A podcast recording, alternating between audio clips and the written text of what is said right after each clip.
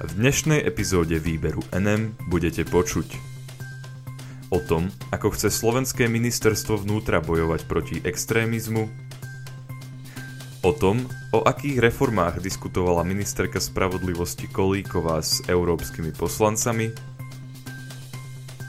o tom, že jedna americká spoločnosť zadarmo pomáha obetiam domáceho násilia, a o tom, že kanadskí vedci vyvinuli ekologickú náhradu palmového oleja.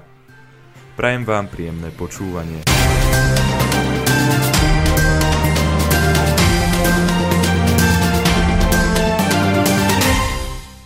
Ako poraziť extrémizmus? Komunikáciou. Tvrdí to ministerstvo vnútra. Prichádza koncepcia boja proti radikalizácii a extrémizmu do roku 2024. Ministerstvo vnútra Slovenskej republiky predložilo jej návrh do medzirezortného pripomienkového konania. Medzi jej hlavné ciele patrí ochrana demokratického právneho štátu a vytvorenie takého prostredia, ktoré bude odmietať nenávistné prejavy a extrémizmus. Informovala o tom tlačová agentúra Slovenskej republiky. Táto koncepcia sa pokúsi docieliť to, aby začali ľudia opätovne veriť inštitúciám a aby v spoločnosti pokleslo množstvo radikálnych názorov. Takisto sa pokúsi posilniť koordinačnú, riadiacu a komunikačnú platformu. Zvyšovaním povedomia o ľudských právach sa taktiež pokúsi ľuďom ukázať vzácnosť demokratického štátneho zriadenia. Tomuto dokumentu predchádzala koncepcia boja proti extrémizmu na roky 2015 až 2019, na ktorú nový dokument nadvezuje. Nevenuje sa už ale iba činnosti zamestnancov ministerstva vnútra, ale aj činnosti zamestnancov iných ministerstiev. Ďalej sa zameriava na informovanie verejnosti, v rámci ktorého sa orientuje na predchádzanie negatívnych javov, akými radikalizácia, extrémizmus a taktiež nenávistné prejavy jednoznačne sú, píše sa v novom dokumente. Kvôli tomu, aby dokument splnil svoju úlohu, sa tak venuje aj justičným a náboženským témam. Policajný zbor by začal po schválení dokumentu dôkladnejšie zbierať a analyzovať informácie týkajúce sa extrémistickej činnosti. Zaujímavým nápadom je aj každoročný prieskum verejnej mienky, ktorý by sa občanov pýtal na to, aký majú názor na radikalizáciu spoločnosti a nakoľko bezpečne sa na Slovensku cítia. Poskytovatelia internetových služieb a prevádzkovateľia sociálnych sietí by museli odstraňovať nenávistné prejavy nachádzajúce sa na ich stránkach a následne ich uchovávať a posúvať polícii. Taktiež by sa mohla urobiť analýza toho, čo sa učia deti na občianskej náuke. Na základe tejto analýzy by sa mohol obsah tohto predmetu zlepšiť a prispôsobiť súčasnej situácii. Plnenie týchto cieľov bude postupne monitorované monitorovacími správami, na základe ktorých sa bude vypracovávať plán na ďalšie obdobie. Ministerka spravodlivosti diskutovala s európskymi poslancami. Témou rozhovoru bola reforma justície. Hlavnými témami videokonferencie, ktorej sa zúčastnila ministerka spravodlivosti Slovenskej republiky Mária Kolíková a poslanci monitorovacej skupiny Európskeho parlamentu pre demokraciu, právny štát a základné slobody, boli reforma v oblasti justície a téma dodržiavania princípov demokracie a právneho štátu. O tejto konferencii informovala tlačová agentúra Slovenskej republiky. Mám úprimný záujem na tom, aby sa reforma justície uskutočnila podľa zásad právneho štátu a demokracie tak, ako tieto zásady a princípy vníma aj Európska únia. Odmietam akékoľvek regionalistické definície právneho štátu, povedala na začiatku svojho vystúpenia ministerka. Dodala, že dané princípy a zásady nie sú niečo, z čoho máme len ťažiť, ale ich musíme aj reálne rešpektovať.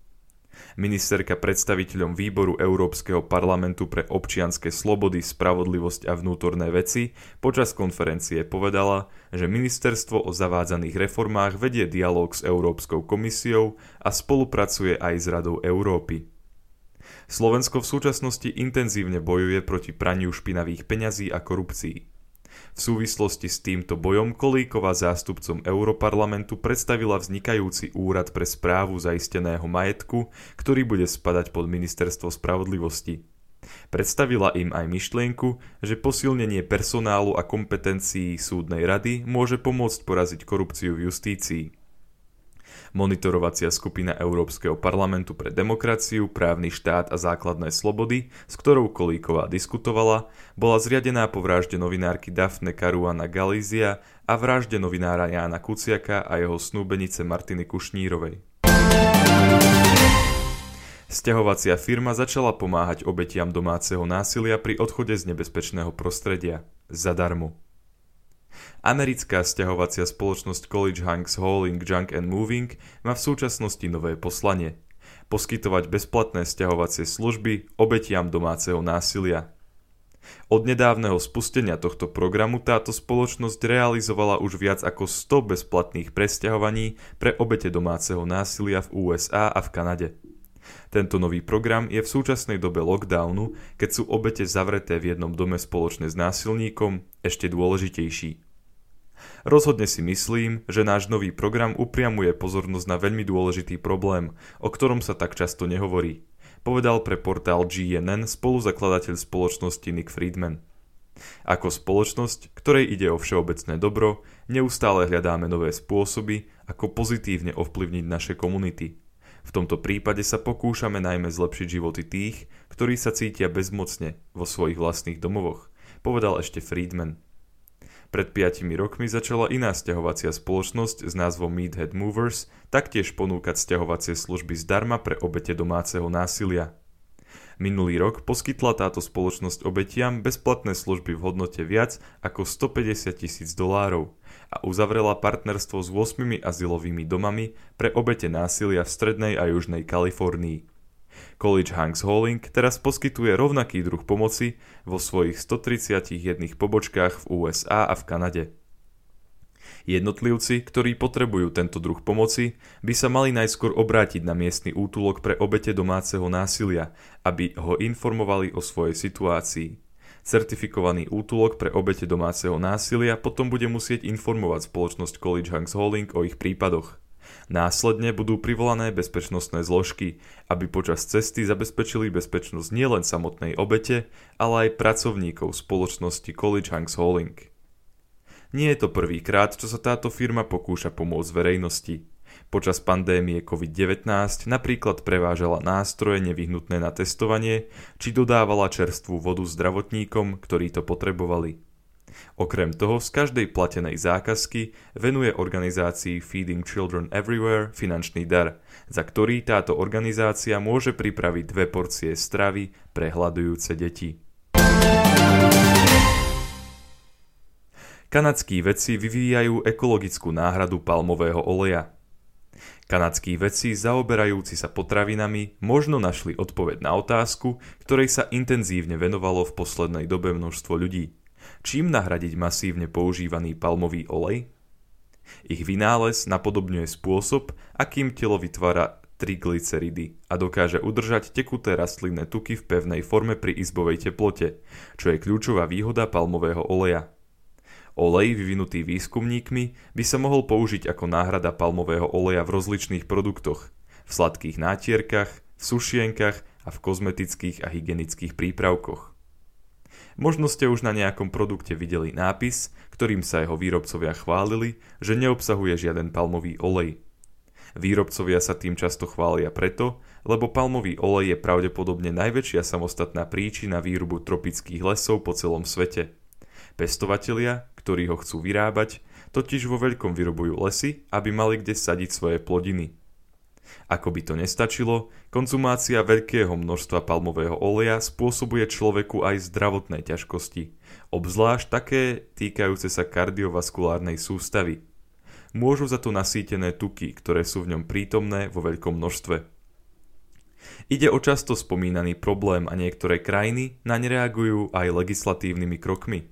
Napríklad také Norsko podľa portálu GNN už úplne zakázalo import palmového oleja z oblastí, o ktorých sa vie, že v nich prebieha masívny výrub tropických lesov. Pred Alejandrom Marangonim, vedcom skúmajúcim potraviny na univerzite v Guelp, stala náročná úloha. Ako vyrobiť olej, ktorý má vlastnosti palmového oleja, teda ostáva v tuhom skupenstve pri izbovej teplote, a má menší dopad na životné prostredie a zdravie konzumentov? Rozhodol sa použiť nový proces, ktorý nazval enzymatická glycerolíza. Tento proces je inšpirovaný tým, ako ľudské telo vytvára triglyceridy. Marangony pri ňom zmiešal enzymy s glycerínom a vytvoril zmes, ktorá takmer presne napodobňuje vlastnosti palmového oleja. Jeho vynález by mohol pomôcť zlepšiť ekologickú aj zdravotnú situáciu po celom svete. Ďakujem vám za to, že ste si vypočuli dnešnú epizódu výberu NM a dúfam, že sa budeme počuť aj budúci týždeň.